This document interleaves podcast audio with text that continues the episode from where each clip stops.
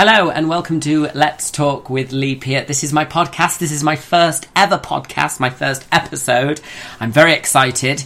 Um, please get in touch if you have a story to tell. This whole podcast is all about just having a chat. We've got celebrity interviews, we've got extraordinary stories. So if you feel like something's happened to you that you want to talk about, get in touch with me on Twitter or Instagram. My handle is it's Lee Peart.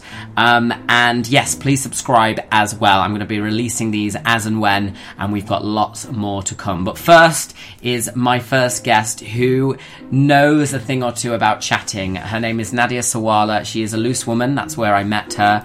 Um, but there is so much more to her than just that. Uh, she's brilliant. We we had a great time. We had a laugh. We talked about her going sober for 100 days.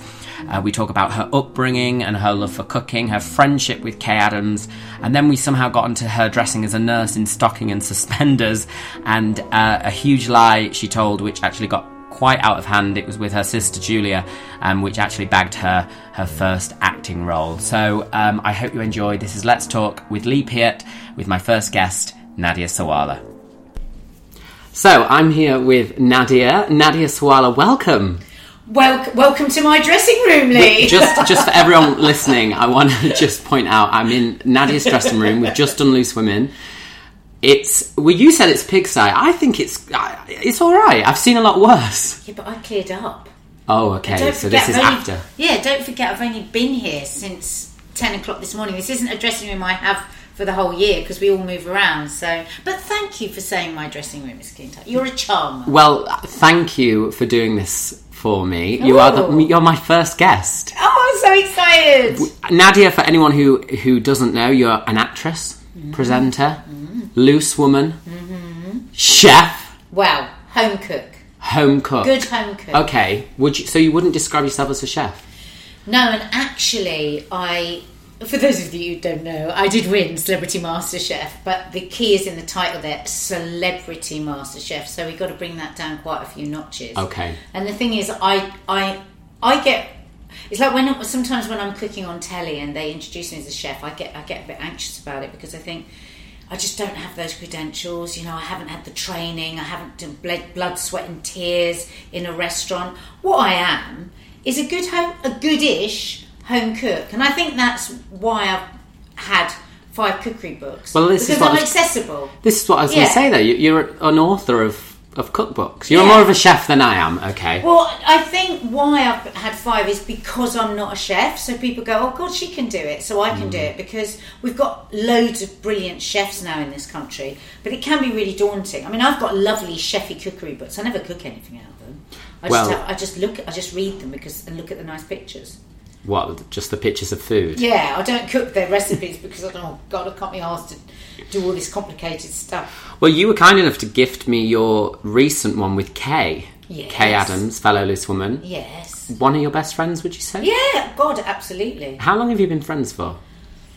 Twenty years. Twenty Because we both met on Loose Women, and I think this is the 20th year of Loose Women. It is. Oh yeah, of course. Yeah, so we did the very, very, very we were the very first two Loose Women to be cast. Along with Kaye, uh, along with Jane Moore Yeah. and Karren Brady. Yeah. Um, I want to talk about your cookbook with Kaye because I did. I, I I actually made your fabulous fish stew. Yeah. Which is hard Fish- to say. Fresh stew. Very, very good thing to choose for your Fabulous first fish. podcast. Your fabulous fish stew. but it went down a treat. Uh, but for me, and I, I always struggle with cooking because I can do it, and I always think everyone can cook. I don't particularly think it's impossible. I just think it's science, essentially. But Well, for me, it was the stress. I was stressing myself out over the timings, over Okay, when you think about it, the first time you rode a bike, did you get on it and it was totally fine? And You just rode off and you whistled along and it was fine. Uh, well, I guess so. The first time you tried to do a shuffle ball change, could you do it instantly? Oh, oh, I. I, I like the level you're going there. You're like, hmm, he doesn't get that bike reference. Let's do dance. Shuffle ball change. the second time you sang an aria. I mean, the thing is, I think people get really caught up with if there's anything else in life that you did it and then you went, oh god, I'm, I'm shit at that. I'm never going to do that again. We wouldn't learn anything. But people have this way of thinking with cooking. Yeah. So my thing is just choose two dishes, three dishes, and just cook them over and over again, and they will they will become fantastic. Just like if you keep trying a shuffle ball change, eventually you'll get a shuffle ball change. Well, I like that logic because I've been recently teaching myself piano, and I've only learned kind of three songs. Hmm. And then I can just go to a party, do a couple. Yeah. of songs, and people are like, "Oh, amazing." do another," and you're like, "Oh no, I, I couldn't possibly." you get extra sex. Uh, well, not, not yet. I'm probably. It's only because I play Adele because they're the slow songs. So usually people are away. That's a big one. That's a big number. Someone like you, yeah. Oh my god, Adele. So no sex there, unfortunately. I think No, it puts I think people it off will if bring. anything. It will give you pulling. It will give you pulling power.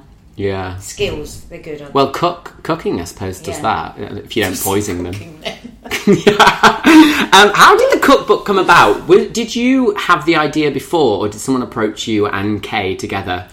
The latest one. Yeah. Um, I think they approached us actually, yeah, because we'd only just really started cooking online.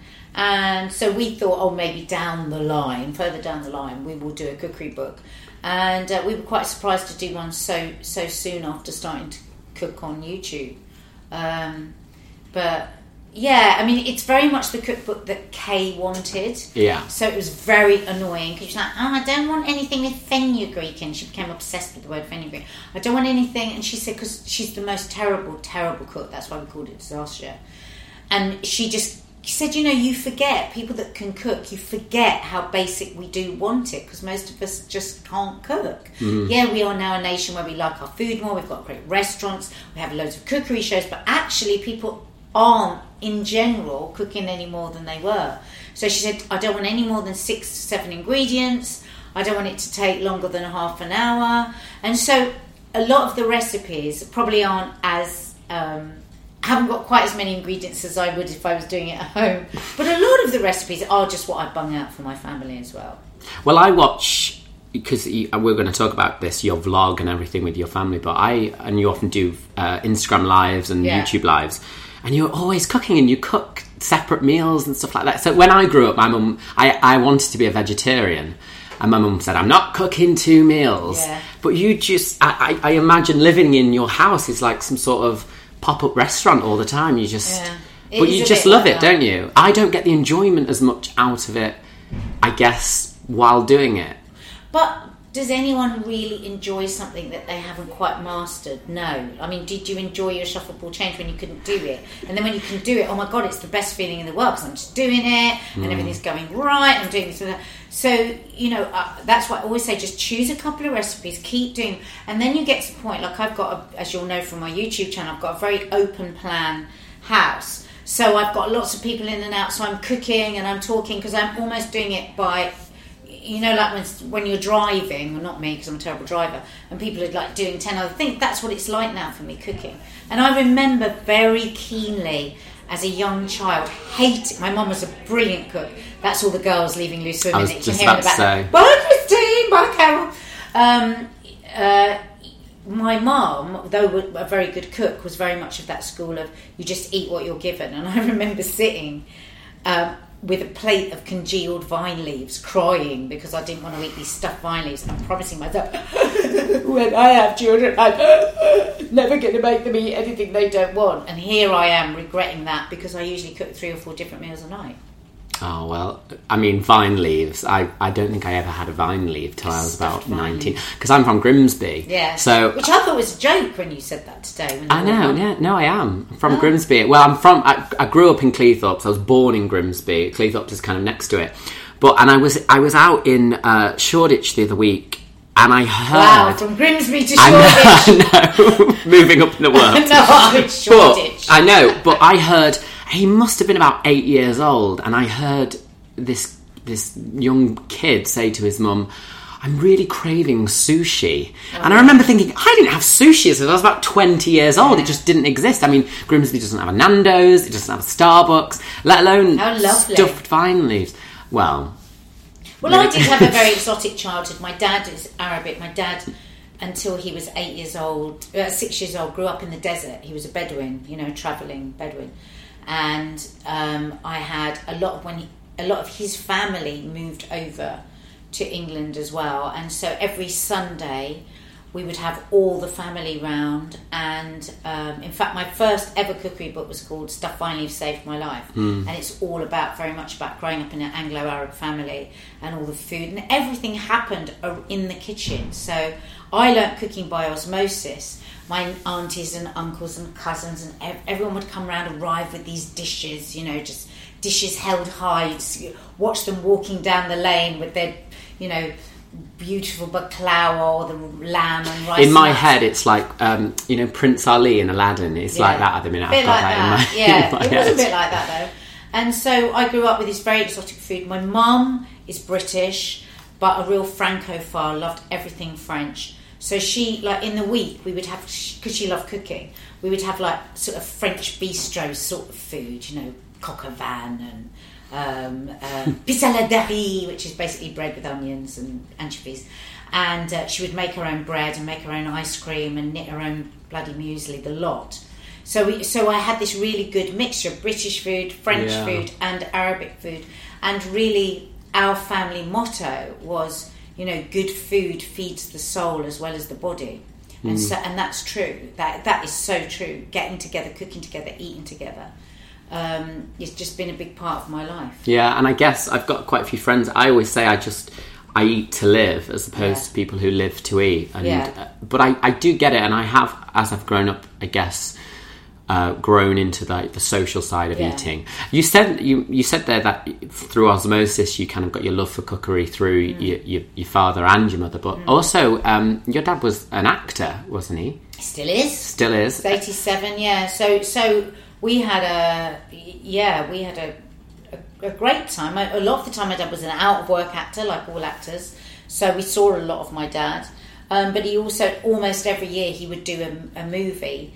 So wherever he was doing a film we would then go on that would be our summer holiday. So Sinbad and the Eye of Tiger we were in Malta uh, The Wind and the Lion with Sean Connery we were in Spain.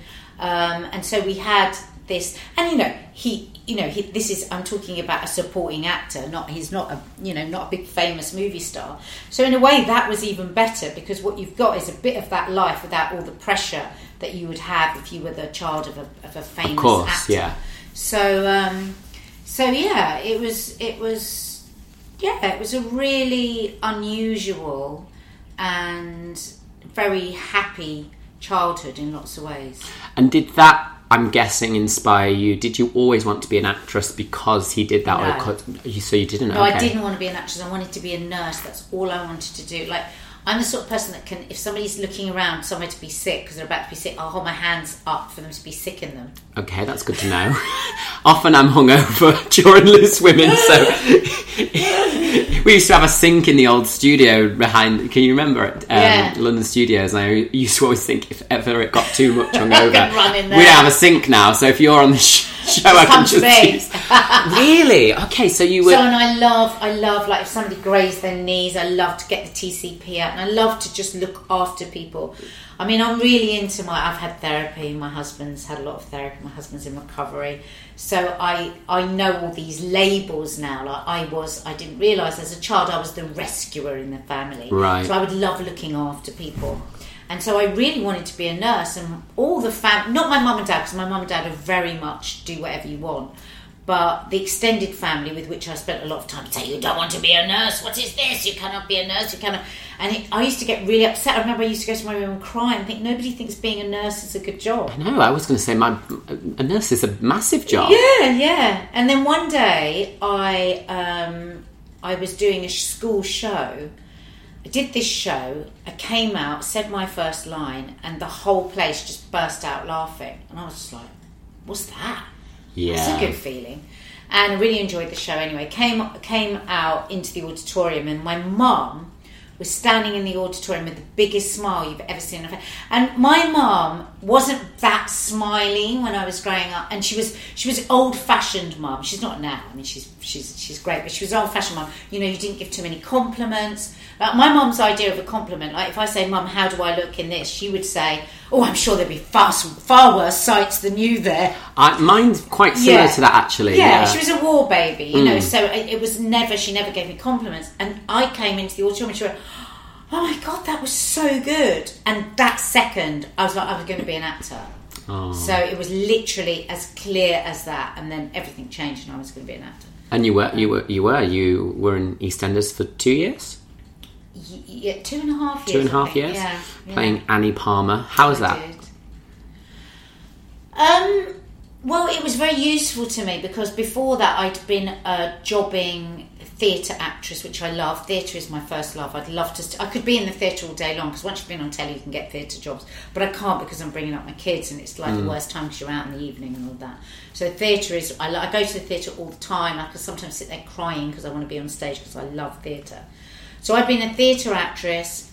Then I'd done a little film with Ewan McGregor, and then from that, oh no, no, I was a theatre actress. Then I got a telly job with my sister, my sister Julia, who's an actress. Of course. And it was that was my first telly job. And Julia rang me up one day, and it was a series she was in called Press Gang, and she'd been in a couple of series. And she said, "Oh look, this part's come up for this Italian girl. I'd never done any telly before." Um, she said, "You won't get the part. There's no way you'll get the part because you have to be. They want her to be 16. I can't remember what age I was, but, but she said it's a really good opportunity for you to meet the casting director." So I was like, "Oh shit!" She goes, "But you can't say you're my sister." So I said, "All right." So I said, "What's the part?" She goes, "Italian." I said, "All right, I'll change my name." so I changed my name to Nadia Carina, right? Because I thought it sounded Italian. Very good. Anyway, she came in from rehearsals and I said to her, Oh, give me your shirt, that's right for the audition. So if you think about it, she's been with the director in the morning.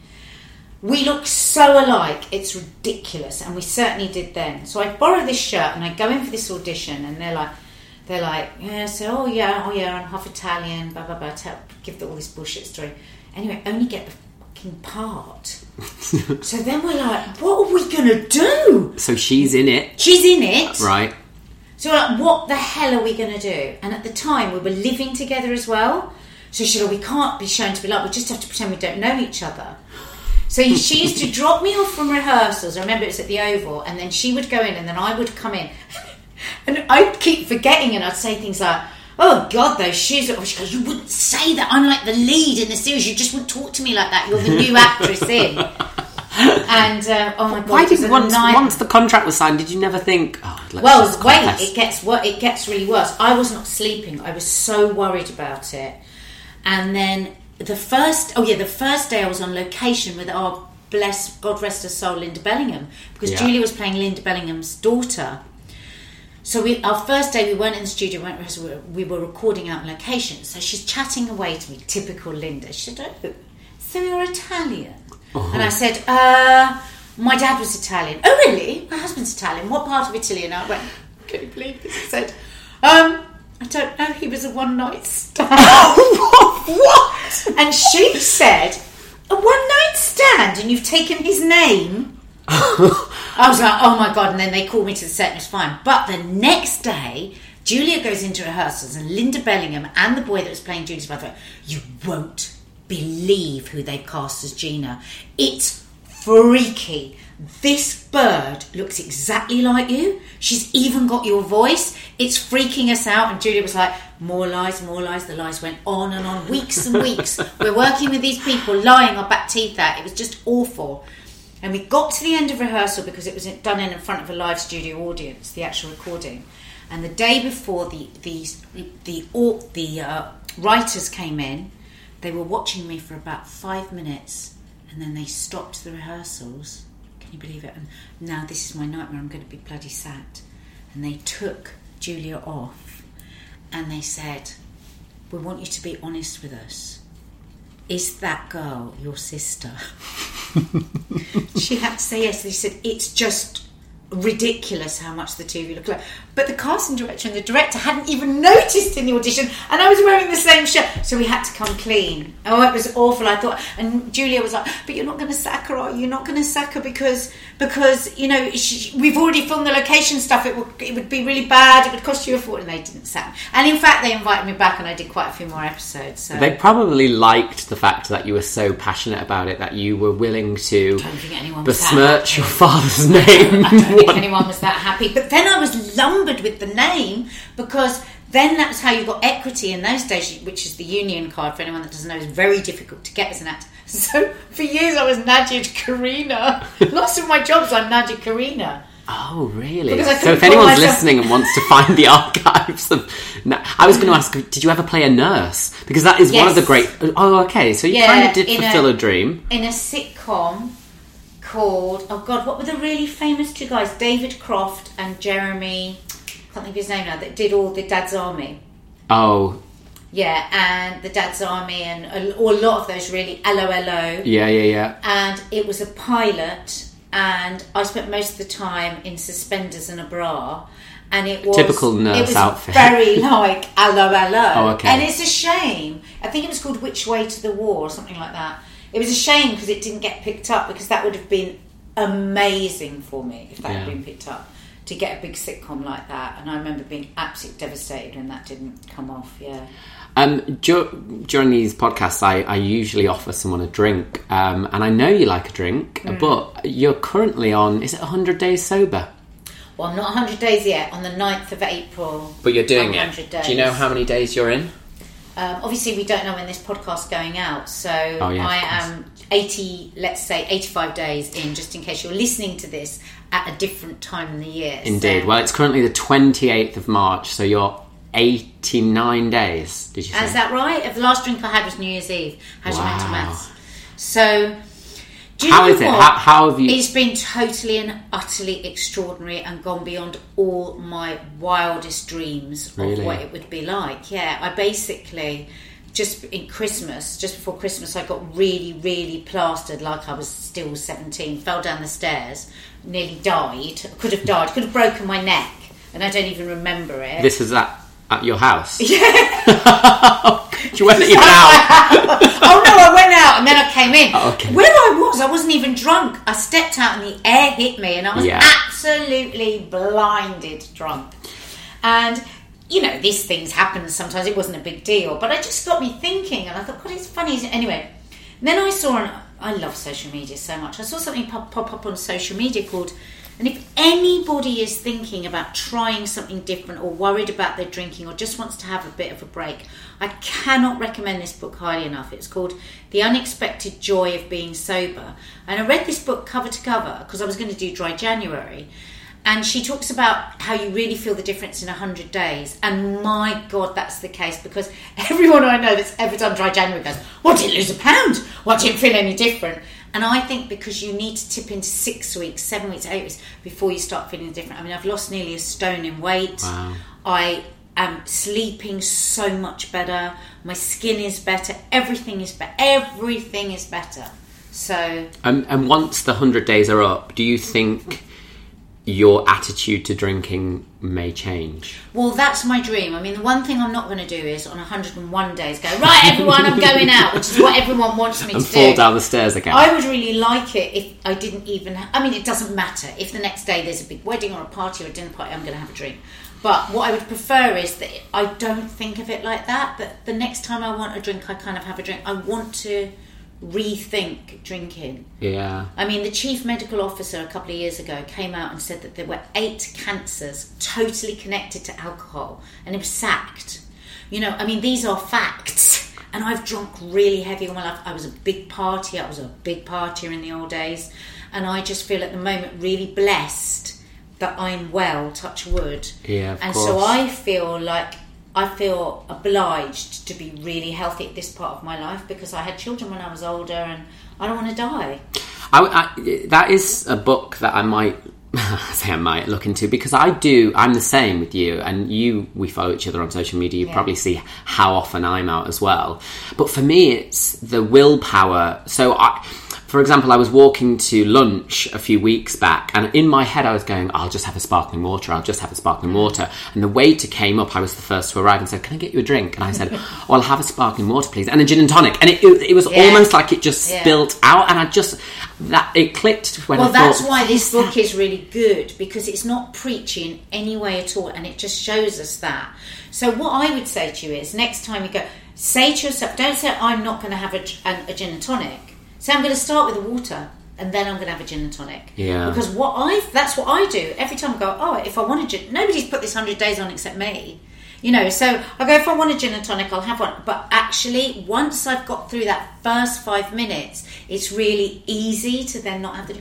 But I'm not. I couldn't have done it at your age. I know. And you're still out on the dating scene, and you're going out clubbing. There's no and trust way. me, I need drinks for that. Yeah, I mean, you do. It's uh, it's hell. It must be hell being on the dating scene now in this world. That was actually a date, actually, Yeah. where I was going for lunch. Well, my husband is in recovery, always says, I just don't know. And loads of people contact us because we do these mental health films on our uh, YouTube channel. Loads of people contact us and say, I really, I'm inspired by you not drinking, but I just can't cope with the dating. And I got, and we, we, Mark and I always said, God, can you imagine that? He said, I couldn't have done it. I No. just couldn't have done it.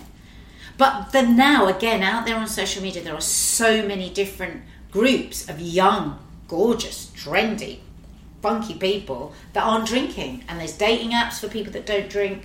Yeah, We make all the wrong choices when we go on a date pissed. Yeah, of course. And also, it's it's for me. It's not necessarily the getting drunk. It's you know, I don't necessarily need that to kind of relax. I could be okay, but it's almost when if you were like you feel judged if you're not having a drink. Yeah. So they're like, "Oh, you don't drink," or Yeah. anything like that. And and even I do it to people where if they said to me, "Oh, you don't drink," I automatically think we're not right for each other because I get blind drunk, well, pissed out of my face, from. and you won't like that. and you'll be sober. Yeah. Exactly. And that's the disconnect and that's where we've gone wrong in this in in very much in this country. We've got a massive problem with drink in this country.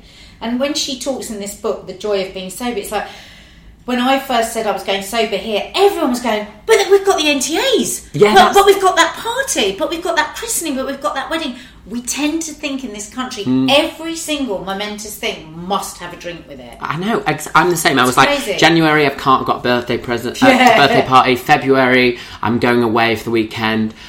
March, Mother's Day. like I start making it. April, Easter. It's Easter. You know that big doesn't get that big holiday on Easter. Yeah. Can't do it. We'll have to wait till May. Yeah. Oh no, May's my five-year-old niece's birthday. Yeah. It's That's ridiculous. the dis-ease that we have within ourselves. So when I've been, I'm so ashamed of the thousand times I've gone to people. You don't have any drink. Are you mad? Mm. But actually, no, they're not mad. I'm mad because I want them to quell my anxiety about myself by having a drink. Hey, that's And I'll never that. in my life ever, ever push a drink on anyone ever again. You know, in France they have it right. You put your hand over your drink, and that nobody will ever ask you. So you know when you go or top up and you put your hand in your drink. Here in this country, we'll rip the hand. Yeah. In France, it is the height of bad manners Is to it? ask that person again if they want a drink. Oh. And we just gotta, we just gotta bring it down a bit. We've just got to calm down. Mm. Um, you mentioned your social media uh, and YouTube. I want to talk about that because this is quite a new thing that you. Well, I mean, you've been on social media a while, but you've got your YouTube channel, Nadia Sawalha and Family. Yeah, Uh, a year now. oh, has it been a year? Yeah, we can't believe My it. research is terrible. No, no, no, I, I can't yeah. believe it's been that. Um, Yeah, it doesn't feel that long, but I am so enormously proud of it. It's ridiculous. I mean, we are now we put out content every single day. You I do? mean, luckily, my husband's a filmmaker and, and very skilled editor, so we're able to put out content like most people would just dream of because Mark can edit like a nutter. So we review films, we review film trailers, we do mental health, as I said earlier, we do food, we do a nightly vlog Tuesdays to Fridays called Home Time. So it's just what we do when we get home. And then from Friday, Saturday through to Monday, we do all our weekend vlogs. So and that would be the whole day. It's a lot of work, a lot. of And you work. do your live videos, and I've I've watched a lot of those live videos. It pops up and it'll say Yeah. Nadia's live. Nadia's live. So I'll, I'll watch, and you get a lot of people on there like chipping in, and, and it is, and, and I've seen a lot of comments where they've said that they've replaced television in the evening t- to watching your know, to your vlogs. And you know what? Have a look through some of the comments. We have so few unpleasant people. Oh, Like, we've I've seen. really got a community. Like a massive thing happened for us last week. My youngest Kiki is the biggest fan you will find of a show called Stranger Things, and um, we did a reaction, uh, filmed a reaction to the new trailer of the new show. Anyone with kids will know exactly what I'm talking about about Stranger Things. Posted it on our YouTube, and that day I got this film from Millie Bobby Brown. You know, Millie Bobby Brown Plays 11. Like, yeah, it plays eleven, like sixteen million um, followers on Instagram. She sent this film to Kiki. The Kiki was still shaking two days later. That's how much it meant to her. And we posted it up on our YouTube, and I thought, oh, here we go. We're going to get a lot of hate. Do you know, not one nasty. All that people said was, oh my god, this is so amazing for Kiki. This is so. I'm a huge advocate of social media. It has. My children have made some amazing friends through social media. We are having the time of our lives being able to be creative in a way that often television doesn't let you. Um, so for us as a family as well, we've got recorded our lives. So our kids, when we're dead and gone, have got like this incredible sort of you know Archive. archive of content of their lives. So and this community that we've got going. So it really couldn't be going back for us, and we're going to expand even further. We're going to make documentaries. We're going to do sort of. We're starting a drama series on there. So yeah, it's just been it's bloody hard work, but we love it. Has it become almost habitual now, where you just you just do it, or do you have moments Yeah. where We never plan it. Never. really? We never ever say we will do this for our vlog. We literally just turn the camera on. And do you ever have moments where it's like, right, there's this period in the day where you go no vlogging, or Yeah. do you? Yeah, we don't vlog or we don't vlog all day long. I mean, the weekly one it's just in the evening, just when we get back, and we'll. There's certainly a time when we turn off, but um, But I've Yeah. watched a few where you're just cooking um, and you're just chatting away. And I know Mark was away, uh, went away with his mum to New York. Yeah. And it was almost for you like you had company in a, in a weird way where Yeah. people are, are chipping well, in while it's really strange to watch your family's holiday. yeah. So they came back. There was nothing I needed to ask them because I'd seen it all in the vlog. well, that is the bad thing about social media, where you go, "Oh, I, I went uh, to such and such class," and you, "Oh ya." yeah, sorry," sorry. and you're like, "Oh yeah, okay." Oh, by the way, I've got to say, I, I've done. Oh yeah, yeah, yeah. I saw that on your on your And you had pheasant on Tuesday. It looked lovely. yes, lovely pheasant. Um, I, I one of the things I love. Uh, I've worked for Loose Women for a few years now, and you are so open. You're just so willing to talk, and I and I and I think you're amazing. I think you're lovely. You're nice to everyone backstage in the crew, um, and you don't get that a lot in telly. Like you don't get. Sometimes you just not spoken to or whatever. You speak to everyone. What would you say for? Because even I get, and you must get loads when people see that I work in telly or whatever, um, I get people asking me all the time, "How do I get into TV?" or "What's the best? What's the best Yeah. piece of advice for TV?" And I never know what to say No. because I rock up and I leave and, and just Such do that. An inexact science, isn't it? Getting Yeah. into telly. what? But what would you? What would be the main bit of advice you would give to someone? Because I know what mine is, and I say this to everyone. Like my college asked me, asked me to go back a few uh, years ago to kind of do a speech to the old. Uh, to the newer students from someone who had been there years, and I just say, be nice, be nice to mm. everyone. But what would you say was the one bit of advice that you would give if someone, if you just had to give one nugget of advice? What I cannot believe is how many people there are in the world that are not polite, that are not present, and are not engaged. So, say you get a chance, say something comes up and, and they're looking for, say, a runner on in telly. When we get a runner that is that has got that, oh yes, did it, we all talk about it, and it's spread. It is actually once you're in the building, it is actually relatively easy, surprisingly, to get a job and to move through if Oh, you yeah. are like you say, really nice, really polite, don't overstep the mark, have a chat. This is I'm talking about if you just come in as a runner and and be thinking about what you could be doing, not waiting to be told what to do. All those things are invaluable. People I mean, my husband and I run a production company as well. We make programs for television. My husband literally doesn't give a shit about what um, qualification somebody's got, whether they've done a media degree. He just doesn't care. He, ju- he said it just doesn't mean anything to me. Everything is about, and we could tell within seconds whether somebody's got that thing where they're passionate. And somebody I was talking to the other day, I have to be really careful. I'm not saying any names. I'll give any hint of who it was. somebody that has joined a show in this building, and it's a really big job they've got. And I said, so. Um, how's it going? You know, you how, how is it? Oh yeah, it's great. I, I get I get an hour and a half extra in bed. And I thought wrong answer. with this amazing job that you've got, that is the only thing you've got to say. That's the highlight. Yeah, so it's be- about about loving stuff. Like you say, I'm friendly with everybody in the crew. I love people. Yeah. I really love people. And like sometimes when I'm, I wake up in the morning, I feel shit and I feel anxious, like I did this morning, to be honest, before coming out. I say to myself, I'm going to go out and I'm going to put out what I want back. So I walked to the station, put in a meditation, had a bit of a think about myself, smiled at a few people, they smiled back. When I see presenters or actors moving around a building, never see, everybody's invisible to them. I, ju- I feel sorry for them. I don't feel sorry for the people that are Yeah. invisible because I think you're getting 20% of your experience. Because if you chat, well, how are you? And you get all that lovely energy back from people, it's like a feeding. You feed them, they feed you, and back and forth. Yeah, totally. So I think be present, like you say, be really nice and be keen. It's not uncool to be keen, it's uncool to be just. It's not uncool Harder. to, to give a shit either. no. You know, and, and you're right Better about. to be warm than cool, oh, don't you think? oh.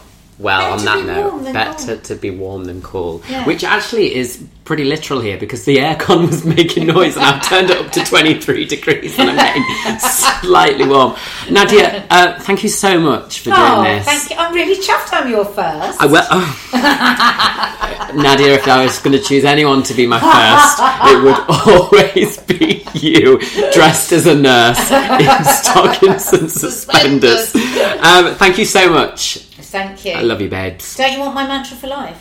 Oh yes. I, well, I kind of was gonna. I'm gonna end all these with a, a life mantra, and I. I I love the fact that you said that because I saw Nadia in the corridor uh, this morning. I said, Nadia, and she went, Don't tell me anything about it. Let's do it organically. And I said, Well, I just want a, a mantra for life. Yeah. Um, Gom, what, what, what is Well- your life mantra? Well, the thing is, I love this so much. It's not mine, but it is. Those that mind don't matter, and those that matter hmm. don't mind. And it helps you through all that stuff. You think, what if that? What's that person think of me? What's that? But for years and years and years, I thought it was Gandhi that had said this. But I've discovered last year that it's Dr. Seuss.